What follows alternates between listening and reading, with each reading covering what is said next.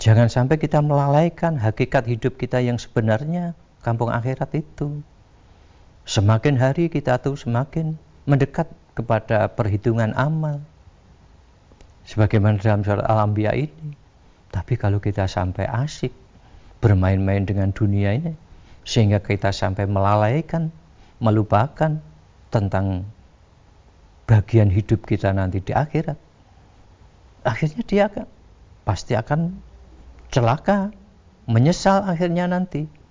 Maka diingatkan, wahai sekalian manusia, kamu itu sudah bekerja keras. Apa pun aktivitas hidupmu, apakah dia sebagai seorang pedagang yang setiap hari dia menjajakan dagangannya, atau pegawai, atau karyawan, atau apa pun dalam hidup itu, berperan apa pun dalam hidup, itu hakikatnya dari hari ke hari itu kamu menuju kepada Tuhanmu. Artinya apa? Ya kita akhirnya akan mati.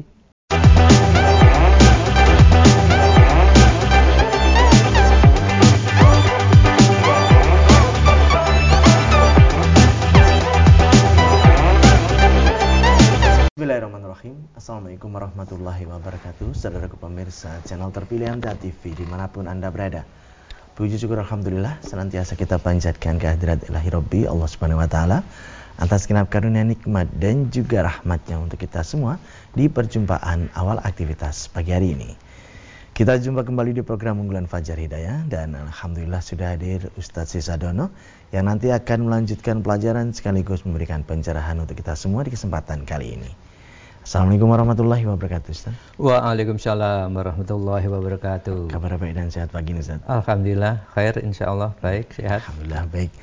Dan pemirsa nanti bisa bergabung bersama kami di line telepon 02716793000.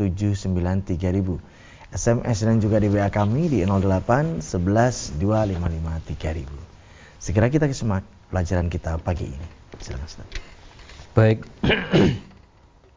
Bismillahirrahmanirrahim. Alhamdulillahirabbil alamin.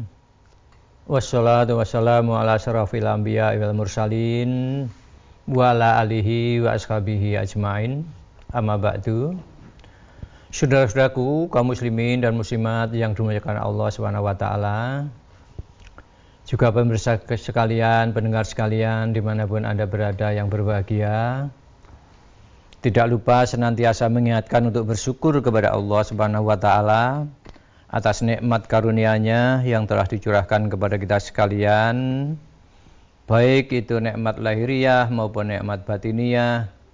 Hingga dalam kesempatan pagi hari ini kita bisa berjumpa kembali suraku lewat udara dalam acara Fajar Hidayah ini. Mudah-mudahan pertemuan kita ini senantiasa dirahmati oleh Allah Subhanahu wa taala. Saudaraku, sebelum kita beraktivitas untuk hari ini, marilah kita awali pagi hari ini dengan bincang-bincang tentang dinullah. Lalu sama-sama kita perhatikan nasihat-nasihat yang ada di dalam Al-Quran maupun As-Sunnah sebagai sumber daripada agama kita dengan harapan agar tingkah laku kita, perbuatan kita, ucapan-ucapan kita senantiasa berada di atas jalan yang lurus, di atas jalan yang benar, yang hak, yang akhirnya kita mengharapkan keselamatan, kebahagiaan hidup baik di dunia ini maupun di akhirat nanti. Saudaraku, kaum muslimin dan muslimat yang dimuliakan Allah Subhanahu wa taala, seiring dengan berjalannya waktu, kini kita sudah memapak tahun 23, 22 sudah kita tinggalkan. Memang demikianlah namanya waktu itu akan berjalan terus maju seiring sebagaimana jarum jam itu tidak pernah jarum jam itu berputar ke kiri tetapi senantiasa ke kanan yang artinya waktu itu selalu berjalan tidak pernah berhenti berjalan maju lah akhirnya apa kita sebagai orang yang beriman yang arif mensikapi adanya perjalanan waktu pergantian waktu tahun dan sebagainya ini kalau kita arif ini kita jadikan sebagai mukasabah. Gitu. Kita jadikan sebagai bahan untuk merenung tentang diri kita masing-masing ini. Apa yang telah kita perbuat pada tahun-tahun yang lalu dan apa yang akan kita persiapkan. Padahal Allah sudah mengingatkan saudaraku di dalam surat Al-Anbiya itu. Dalam surat Al-Anbiya Allah sudah mengatakan A'udzubillahi minasyaitonirrajim. Iktaraba lin-nasi hisabuhum wa hum fi ghaflatin mu'ridun. Ma ya'tihim min dzikrin min rabbihim. Muhdasin illas tama'uhu wahum yal'abun. Telah semakin dekat kepada manusia perhitungan amal mereka. Sedang mereka dalam keadaan lalai.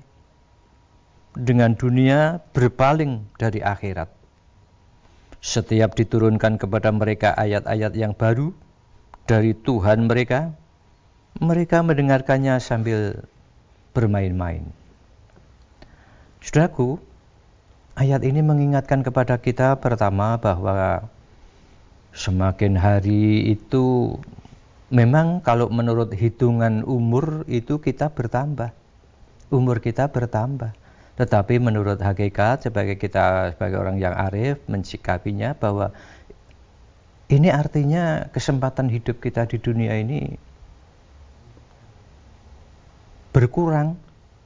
Semakin berkurang, semakin bertambah umur kita, semakin berkurang kesempatan hidup kita itu.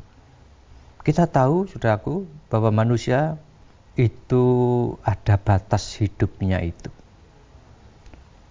Di dalam kehidupan kita di dunia Allah sudah mengatakan, ya walakum fil ardi mustaqarrun wa mataun ilahin. Gitu. Kamu wahai manusia boleh bersenang-senang gitu dengan sesuka hatimu di dalam hidupmu di dunia, tapi ingat, ilahin ada batasnya. Lah batas manusia itu apa? Ya batas manusia itu dalam kehidupan di dunia kematian itu. Lah semakin hari hakikatnya di dalam ayat ini tadi saudaraku Allah itu mengatakan bahwa semakin hari dan bergantinya hari, minggu, bulan, tahun itu kita itu semakin mendekati perhitungan amal. Semakin mendekati mati, semakin kita itu kesempatan hidup kita di dunia itu terkurangi dengan berjalannya waktu itu. Lalu dikatakan di dalam ayat ini berapa banyak saudaraku? Orang dengan semakin bertambah umurnya semakin hari itu itu mereka lalai. Dia dalam kehidupan ini boleh dikatakan gemar untuk mengejar namanya kesenangan-kesenangan dunia.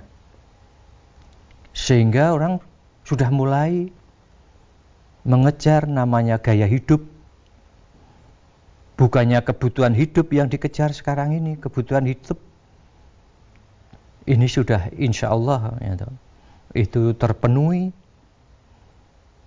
tetapi gaya hidup sekarang ini. Karena apa? Karena memang di dalam kehidupan kita di dunia ini banyak orang itu di dalam Al-Quran juga dikatakan itu, bahwa I'lamu annamal hayatu dunya la'ibun walahun wa jinatun wa takasun fil amwali wal aulad. Jadi kita diingatkan oleh Allah, I'lamu Ketahuilah bahwa kehidupan dunia ini adalah laibun walahun. Hanya permainan dan juga sesuatu yang lago, atau sendaguro dan perhiasan manusia itu dan dikatakan bermegah-megahan dalam kehidupan itu untuk bangga-banggaan dengan banyaknya harta dan anak-anak. Nah ini dikatakan dalam ayat itu, itu bahwa kalau sudah demikian ini namanya gaya hidup. Dia hanya mengejar kesenangan dunia dan dia berbangga-banggaan. Bangga kalau dia menjadi orang yang sukses, menjadi orang yang berhasil, menjadi orang kaya raya, dan juga banyaknya anak. Dan anaknya pun juga berhasil. Lah ini menjadi satu kebanggaan dalam kehidupan di dunia ini. Sampai akhirnya itu lalai. Orang itu lalai bahwa ilahin itu tadi ada batasnya manusia hidup di dunia ini. Hidup di dunia ini sebagaimana dalam ayat itu adalah sebagai permainan. Permainan kalau kita sedang bermain, bersenang-senang, wah tidak terasa. Gitu. Kalau akhirnya akan berakhir. Kalau akhirnya kita itu akan selesai dalam permainan itu. Kalau sampai lalai tentang kehidupannya di akhirat itu, akhirnya setelah selesai, panggung sandiwara kita di dunia ini nanti akan menjadi penyesalan karena melalaikan. Sehingga kalau kita itu sedang asyik bermain, bersenang-senang dengan dunia biasa ya, saja. Nah akhirnya nanti tentang kehidupannya untuk akhiratnya itu lupa. Nah. Padahal, saudaraku, padahal kehidupan di akhirat itu nanti itu adalah satu kehidupan yang sebenar-benarnya itu. Kalau dunia ini fana, kalau dunia ini akan berakhir, akhirnya ya batasan manusia itu kematian itu. Lah ironis lagi, saudaraku, dikatakan di dalam ayat ini surat Al-Anbiya, ayat 2-nya itu, Allah mengingatkan itu orang-orang yang asyik dengan laibun walahun atau permainan dan sendaguro sampai melupakan akhirat itu sampai-sampai apabila datang kepada mereka ayat-ayat Allah. Diterang jelaskan oleh para dai, oleh para ustadz, atau dia ya mendengar, atau mendengar bahkan dia juga melihat banyak orang berbondong-bondong untuk mempelajari tuntunan Al-Quran dan Sunnah itu. Tetapi itu, ketika dia itu mendengar lantunan ayat-ayat Al-Quran, ketika ada tausiah-tausiah, itu dia mendengar. Tetapi dia tetap bermain-main. Tetap bermain-main. Lah oleh sebab itu saudaraku, apa pun itu, aktivitas kita di dunia itu, akhirnya kita itu nanti akan menuju kepada Tuhan. Itu. Maka secara umum saudaraku, secara umum Allah itu mengingatkan kepada semua manusia, ya ayuhal insan, inna kakatikun ila rabbika katakang famulaki, gitu. Wahai sekalian manusia, sesungguhnya kamu telah bekerja keras untuk menuju kepada Tuhanmu dan pasti kamu akan sampai menemui Tuhanmu itu. Ini di dalam surat Al-Insyikok Ayat 7 Allah menjelaskan kepada semua manusia diingatkan. Jangan sampai kita itu terbedaya dan terkecah oleh asyiknya permainan dalam percaturan hidup di dunia ini. Jangan sampai kita melalaikan hakikat hidup kita yang sebenarnya kampung akhirat itu. Semakin hari kita tuh semakin mendekat kepada perhitungan amal. Sebagaimana dalam surat Al-Anbiya ini. Tapi kalau kita sampai asik bermain-main dengan dunia ini, sehingga kita sampai melalaikan, melupakan tentang bagian hidup kita nanti di akhirat, akhirnya dia akan, pasti akan celaka, menyesal akhirnya nanti. Maka diingatkan, wahai sekalian manusia, kamu itu sudah bekerja keras. Apa pun aktivitas hidupmu, apakah dia sebagai seorang pedagang yang setiap hari dia menjajakan dagangannya atau pegawai atau karyawan atau apa pun dalam hidup itu berperan apa pun dalam hidup itu hakikatnya. Dari hari ke hari itu kamu menuju kepada Tuhanmu. Artinya apa? Ya kita akhirnya akan mati akan dipanggil kembali oleh Allah Subhanahu wa taala setelah permainan hidupmu di dunia ini selesai. Gitu. Nah, sehingga kalau orang lalu menggunakan masa hidupnya itu hanya bersendaguro, gitu. bersendaguro, kemudian hanya mengejar mengejar namanya gaya hidup itu tadi, bermegah-megahan dengan banyaknya harta, bermegah-megahan dengan berhasilnya anak-anak, akhirnya melalaikan tentang kampung akhirat melalaikan nasib kita nanti di akhirat. Lah dia itu menjadi akan, akan menjadi orang yang menyesal. Padahal kita pasti gitu, pasti akan menemui Tuhan, pasti akan dipanggil oleh Allah Subhanahu wa taala.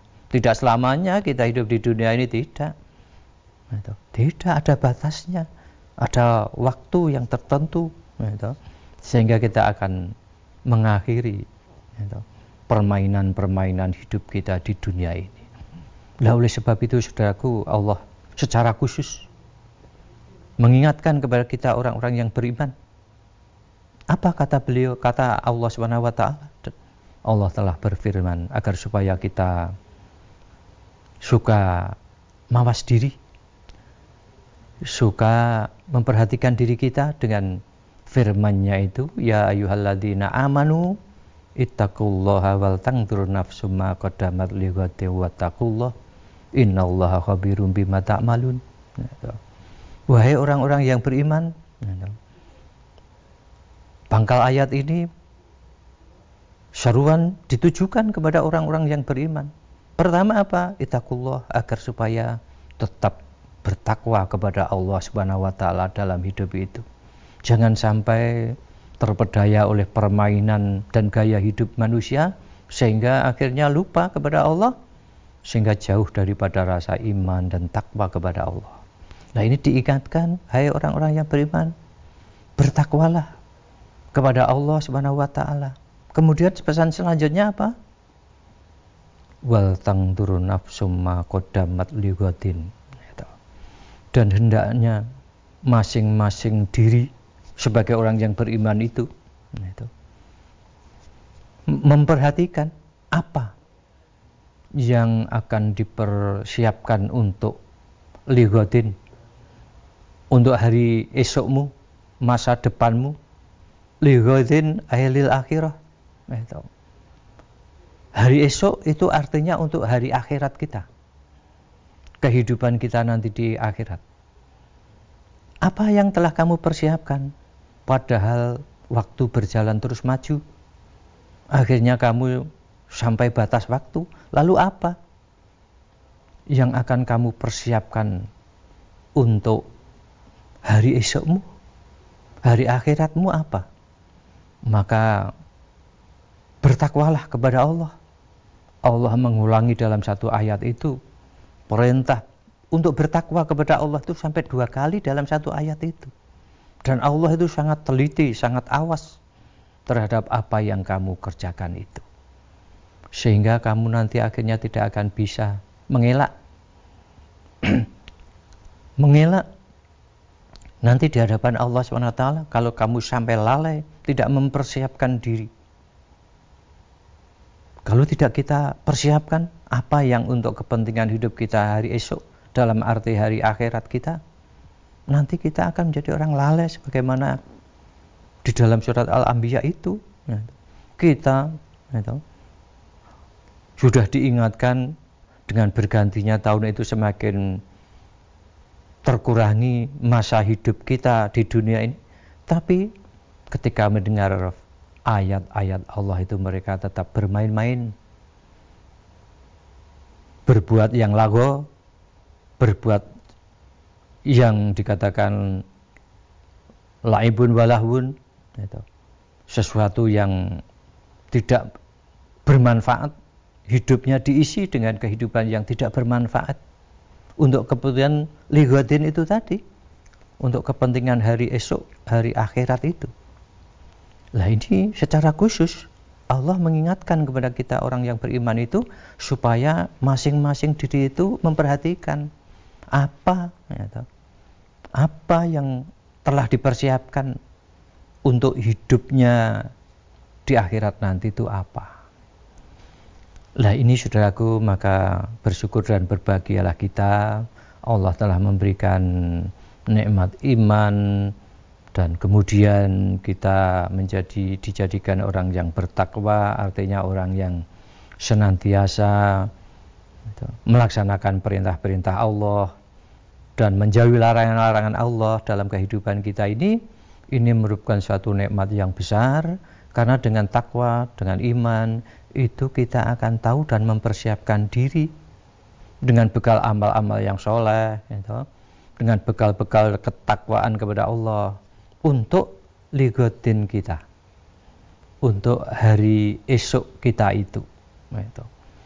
Lah semua itu, saudaraku, Inna Allah khabirum bima ta'malun. Allah itu sangat awas, sangat teliti, gitu, sangat mengetahui tentang apa yang telah kita perbuat itu.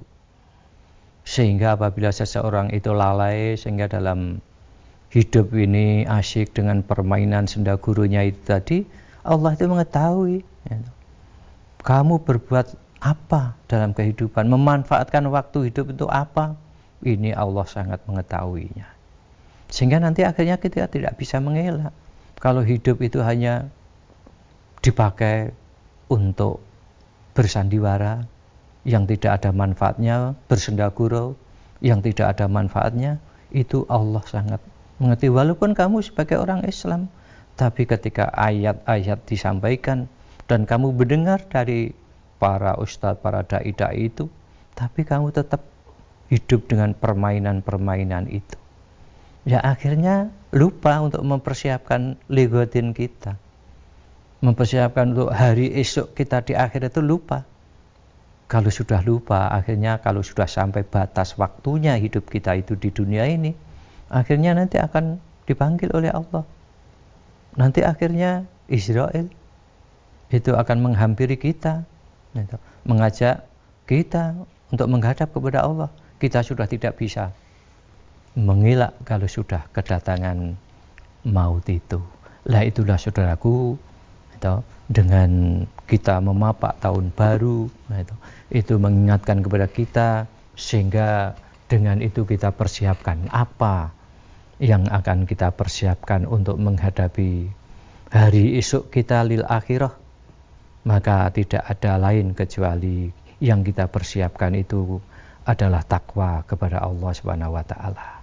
Ah, oleh sebab itu takwa kepada Allah Subhanahu wa taala tidak akan bisa kita mengerti kalau kita tidak tahu apa yang menjadi perintah-perintahnya dan apa yang menjadi larangan kita tidak akan tahu kalau kita tidak suka mempelajarinya, kalau kita tidak suka ngaji dalam rangka untuk mengerti apa larangan-larangan Allah dan juga perintah-perintahnya itu apa. Nah itu yang penting saudaraku, maka mudah-mudahan kita bisa istiqomah dalam tolabul ilmi, istiqomah di dalam keimanan yang akhirnya kita digolongkan menjadi orang-orang yang takwa kepada Allah Subhanahu wa taala sehingga dengan bekal takwa itu artinya kita mempersiapkan diri untuk menghadapi hari esok kita yaitu lil akhirah untuk akhirat kita. Demikian saudaraku, mudah-mudahan ini menjadi perhatian kita semuanya sehingga dengan kita memapak tahun baru ini berarti memang dalam hitungan itu kita bertambah umurnya tetapi hakikatnya semakin berkurang untuk hidup kita di dunia ini. Begitu? Ya, baik. Baik pemirsa, kami harapkan Anda bisa bergabung bersama kami di line telepon 0271 SMS dan juga di WA kami di 0811 255 3000. Namun sebelumnya kita akan simak beberapa informasi dalam rangkaian jeda pariwara berikut ini. Ke pemirsa channel terpilih MTA TV di mana pun Anda berada, terima kasih Anda masih setia bersama kami, khususnya di program unggulan Fajar Hidayah pagi ini. Kami persilakan di line telepon 6793000 untuk bisa bergabung. Halo, Assalamualaikum. Halo, Assalamualaikum. Waalaikumsalam warahmatullahi wabarakatuh. Ya, dengan siapa di mana Bapak? Pak Haji di Palembang. Ya, silakan Pak Adi Palembang. Ya. Assalamualaikum Pak Ustaz, Mas Tommy. Waalaikumsalam warahmatullahi wabarakatuh. Mm-hmm.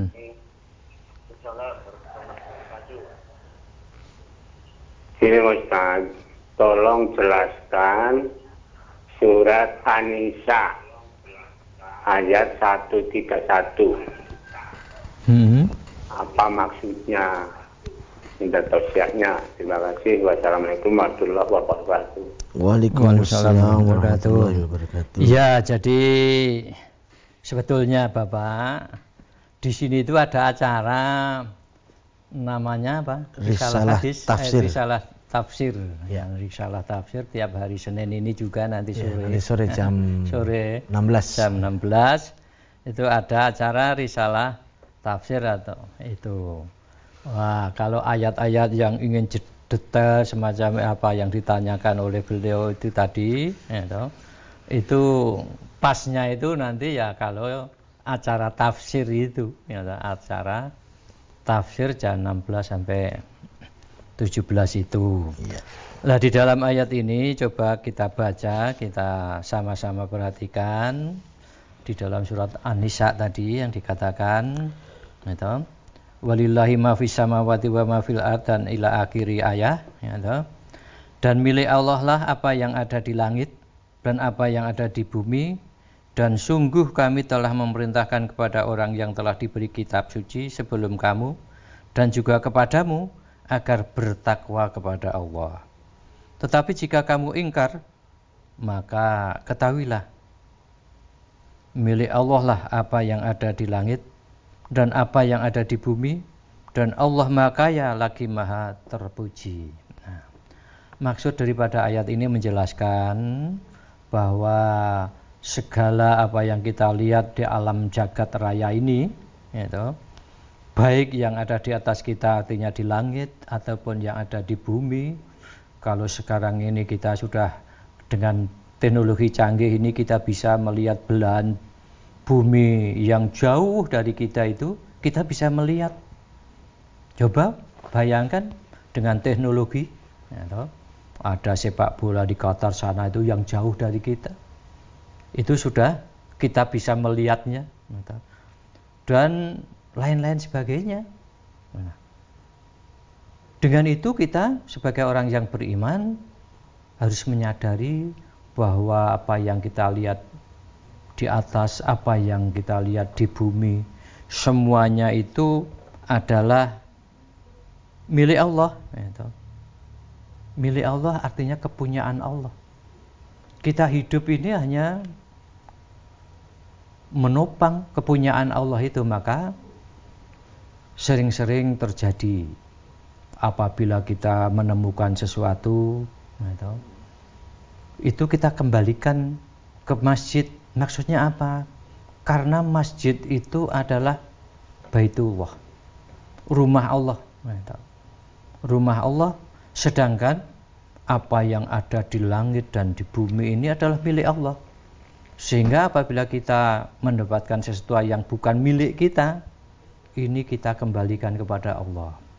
Ini cara di dalam apa apabila kita mendapati sesuatu atau entah itu mungkin dalam perdagangan ada kekeliruan hitungan atau kita menemukan sesuatu atau hal-hal yang lain itu sampai-sampai kita punya pinjaman atau punya hutang sedangkan orang yang kita pinjam itu sudah meninggal dan ada ya lagi yang sudah tidak ngerti alamatnya dan sebagainya.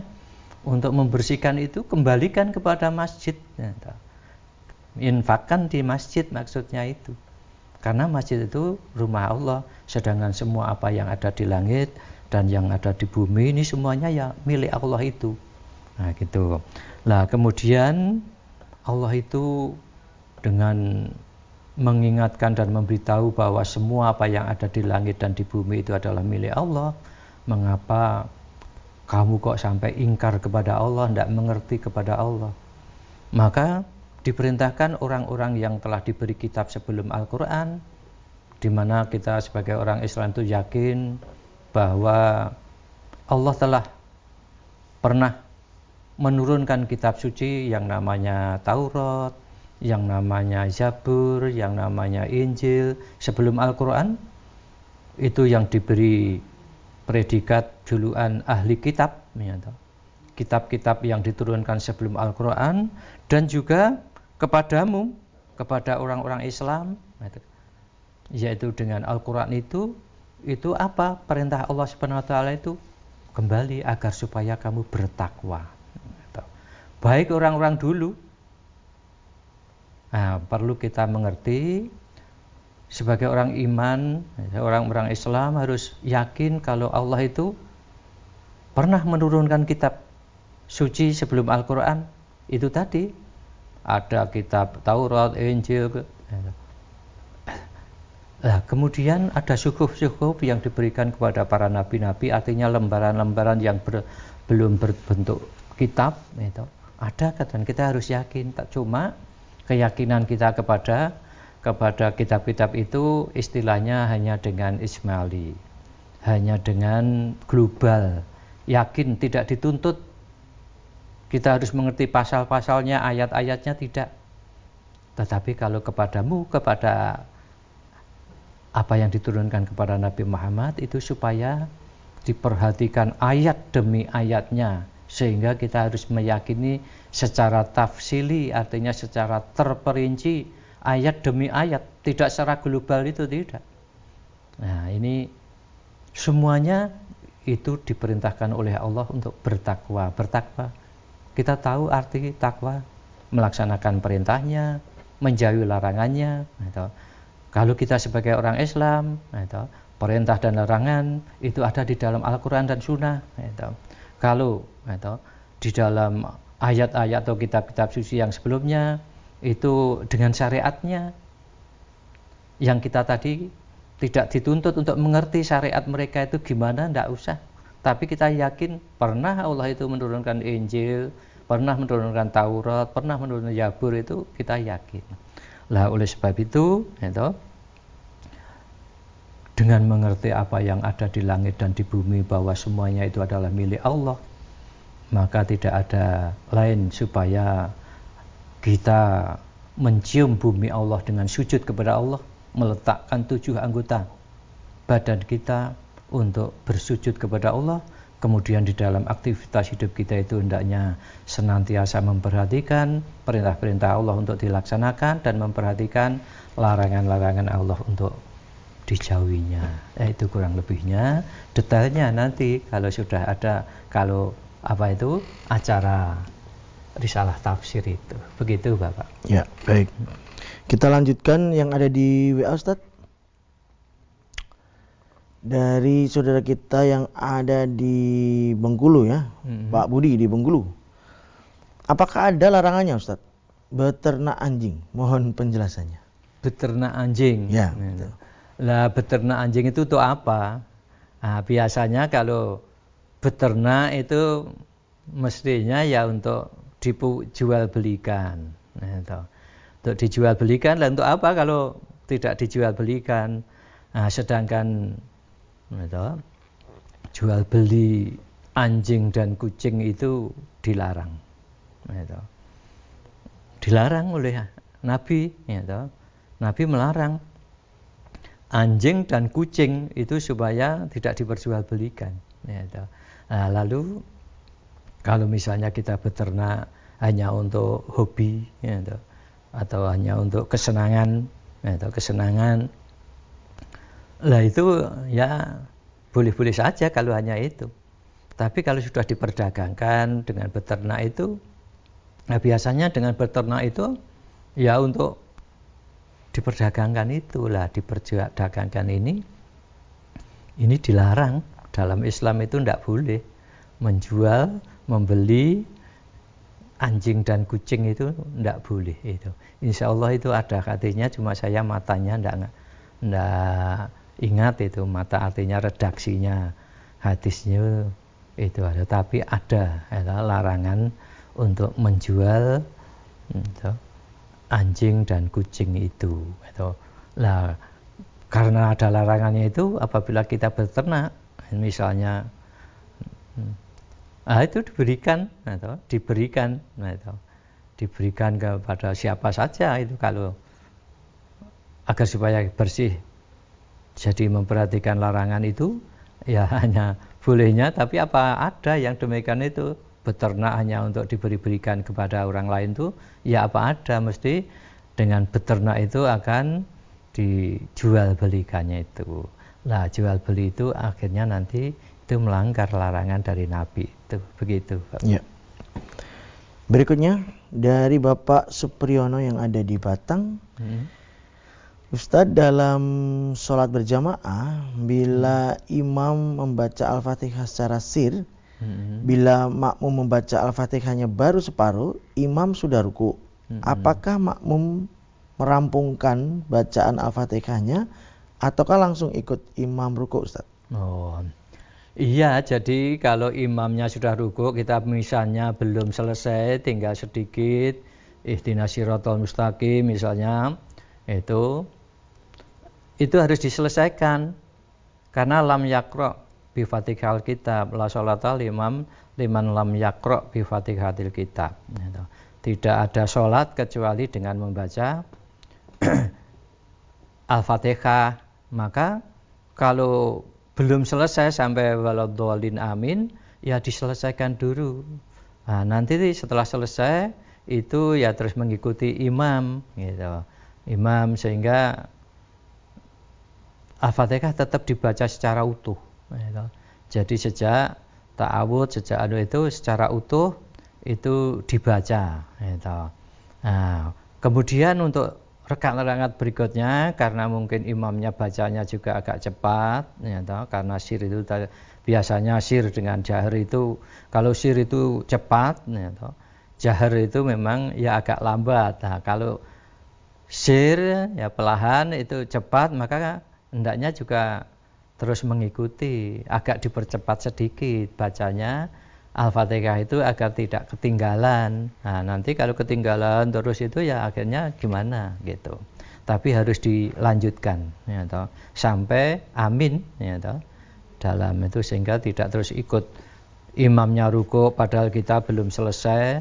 Nah itu nanti bisa tidak genap rekaatnya itu menjadi terlambat nanti kurang gitu, kurang gitu.